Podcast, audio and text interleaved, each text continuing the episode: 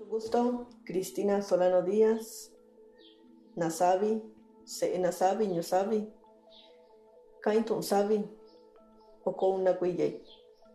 Yo Ñun Cañón Buenavista, municipio de Ensenada, Du Ucuntina, Ñun San Rafael, Ñun Yosondie, Ñun Huachi Guerrero.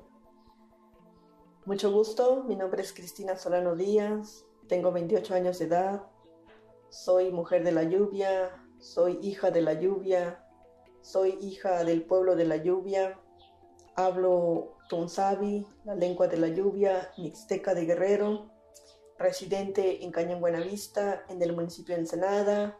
Somos una familia de San Rafael, del municipio de Cochapa el Grande, de la montaña de Guerrero.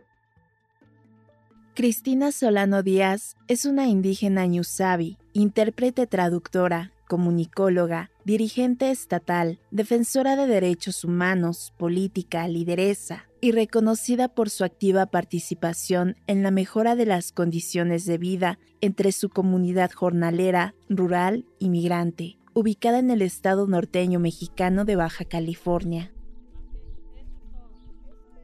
Cristina nos recibió en Cañón Buenavista El Zorrillo, la comunidad en la que vive a poco menos de dos horas de Ensenada, Baja California.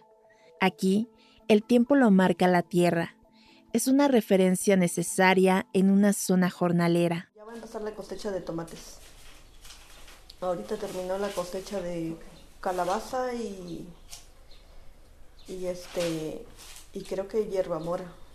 Y ahorita van a empezar a cosechar este tomate cherry cómo llegó una mujer de la montaña de Guerrero al norte del país? Cristina y su familia fueron, como tantas otras, expulsadas por la falta de atención médica, de seguridad, paz, empleo y acceso a la educación. Esto hizo que migraran para buscar una mejor vida. Primero migraron mis hermanos y después mi papá con ellos. Entonces mi mamá y mi papá, ellos trabajaron me platicaba él, ¿no? Que en Cuautla, Morelos, que en Sinaloa y que de ahí llegaron acá a Baja California. Cuando llegaron, obviamente se dedicaron al trabajo en el campo, como todas las familias que llegan. Llegaron a trabajar por temporadas y después fue cuando ya no hubo como el eco por lo que implicaba los costos del viaje de ir, porque pues éramos 10 hermanos entonces eso orilló que ellos pues eh, buscaran un lugar donde vivir ya como migrantes. Cristina es una mujer con dotes de la palabra y dominio de la oratoria. Usa su voz como estandarte de tenacidad para darles escucha a las mujeres rurales de su entorno a través de la organización que fundó, Mediadores Bilingües Interculturales AC. Desde esta organización y de forma colectiva, realizan campañas en lenguas indígenas, trámites, servicios, registros de actas, campañas de salud y han acumulado 300 asistencias a mujeres víctimas de violencia, a la par de exigir al Estado garantizar el derecho lingüístico establecido en el artículo 2 de la Constitución mexicana, donde se señala la obligación de preservar y enriquecer sus lenguas, conocimientos y todos los elementos que constituyan su cultura e identidad. Considero que ese ha sido uno de los retos, uno de los desafíos más grandes que he tenido como, como comunicóloga, como gestora, como intérprete, como mediadora, feminista, activista, militante. Y considero que eso es realmente ejercer ciudadanía, ejercer nuestros derechos de mujeres que que las mujeres em, tengan esta conciencia.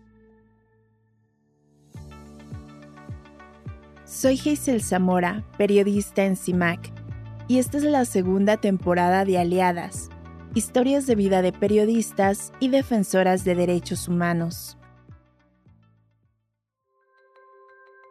Al igual que su familia, a los nueve años de edad, Cristina ya trabajaba como jornalera lo hacía en el campo agrícola de San Vicente, ubicado a dos horas y media de su domicilio. Nos íbamos a las 4 de la mañana en el parque. Hay un parque comunitario aquí y ahí era el punto de reunión.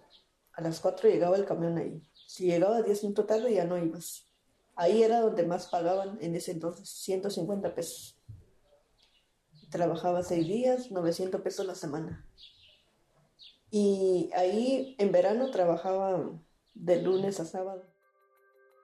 En esa plantación cortaba tomate cherry. Su turno terminaba a las 2.30 de la tarde. Le daban 20 minutos para comer y a veces hacía dos horas extra. Después, el mismo autobús de la empresa la llevaba de vuelta a su colonia. Trabajar en el campo te desgasta, te cansa, te hace daño, ¿no? Te quema el azufre y es un daño que, pues a lo mejor se lo puedes revertir, pero pues no le prestas atención. Porque jugaba y nos aventábamos tomate y, el tomate tenía mucho azufre.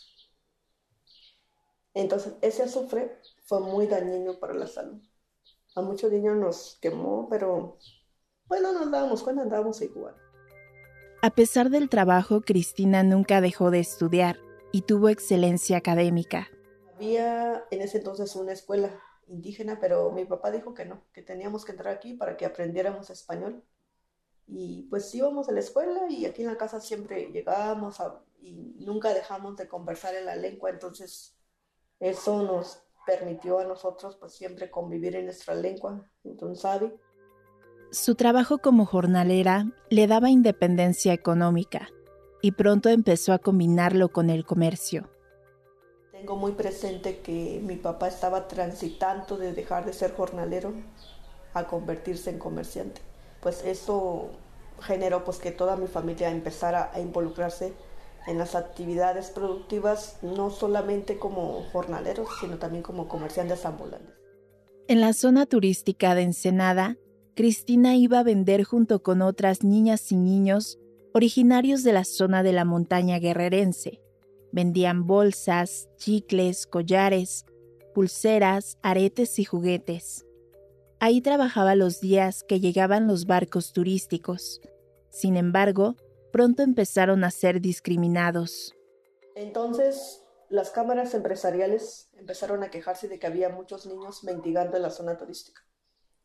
Y empezaron a perseguir a las mamás, a corretearlas prácticamente como si fuéramos animales. Entonces muchas señoras pues no hablan español.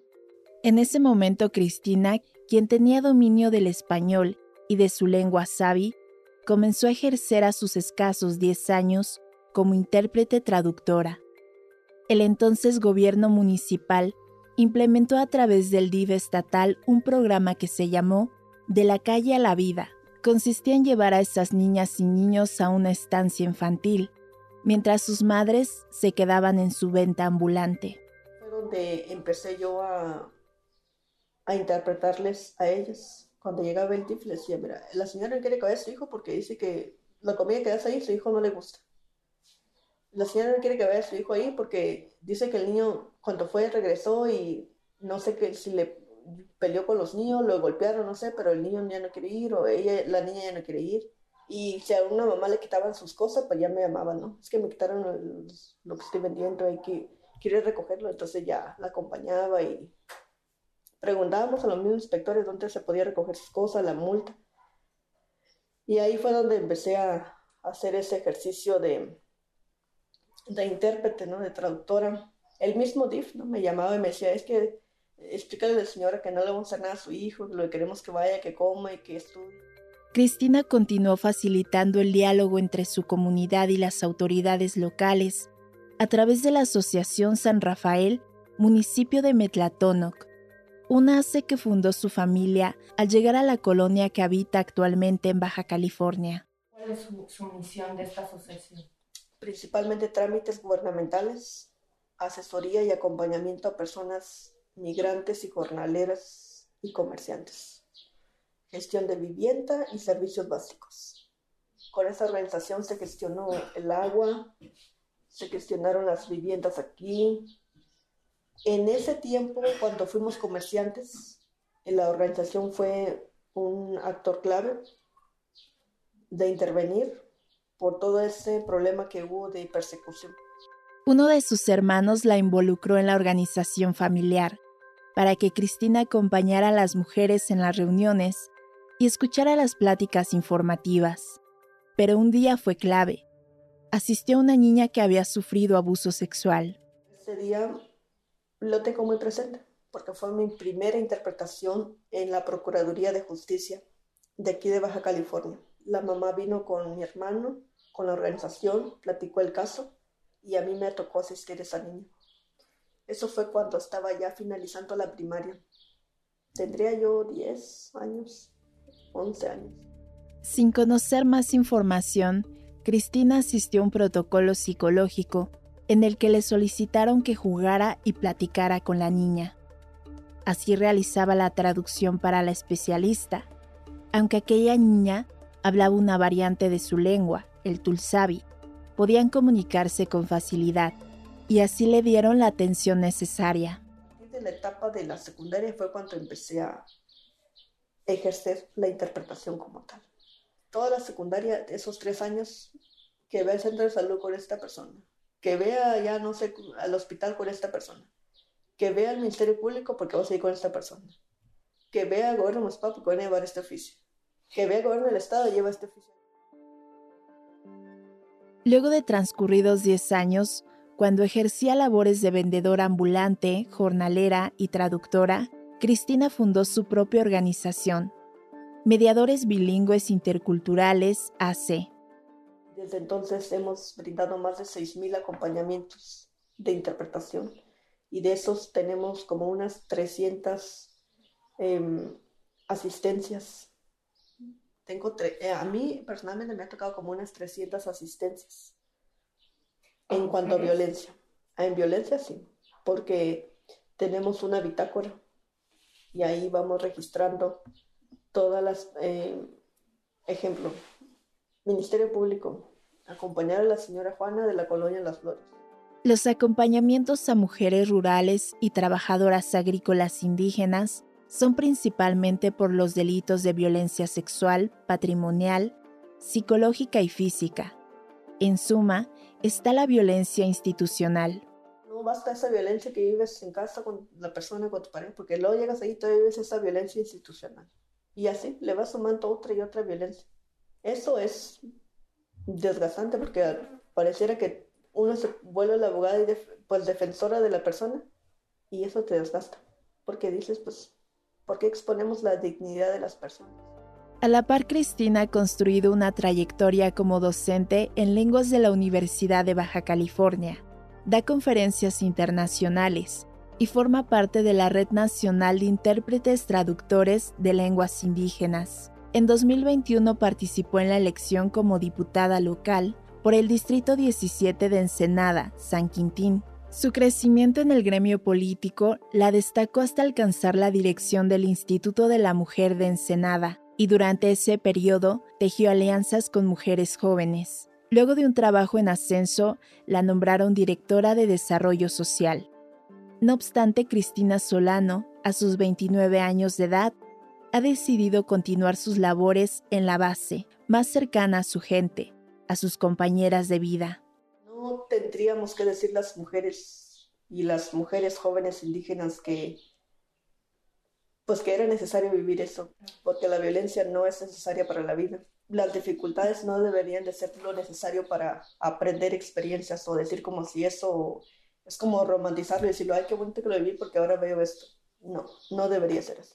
En 2019 concluyó su participación institucional y regresó a los espacios donde participa, como su organización, la Asamblea Nacional Política de Mujeres Indígenas, y a la Red Nacional Indígena para continuar su activismo en contra del racismo y discriminación hacia su comunidad.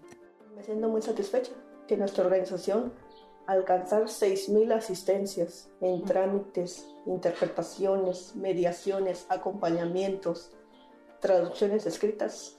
Ese es el impacto que hemos tenido. No yo, el equipo que me acompaña, de manera colaborativa directa y también de manera externa. Muchísima gente me escribe, ¿qué, qué te he ido? ¿Qué puedo hacer? Tengo esto, ¿qué podemos hacer? Eso creo yo es que más ha impactado mi vida personal, mi vida profesional, pero también mi vida colectiva y organizativa. Hablar de ejercer la ciudadanía. Eso, Eso es lo que necesitamos. Y eso es lo que yo he tratado de concientizar, eso es lo que pienso, creo que he impactado con las personas que me he cruzado en el camino.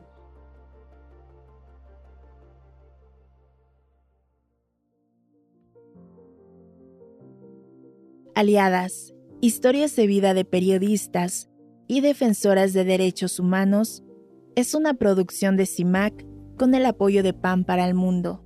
Este episodio fue adaptado a partir del texto original. Cristina Solano Díaz, la intérprete traductora mixteca para las jornaleras de Baja California, de la periodista Lisbeth Ortiz Acevedo. La edición de audio estuvo a cargo de María Esparza Quintana. Te invitamos a escuchar las historias de nuestras aliadas en su segunda temporada.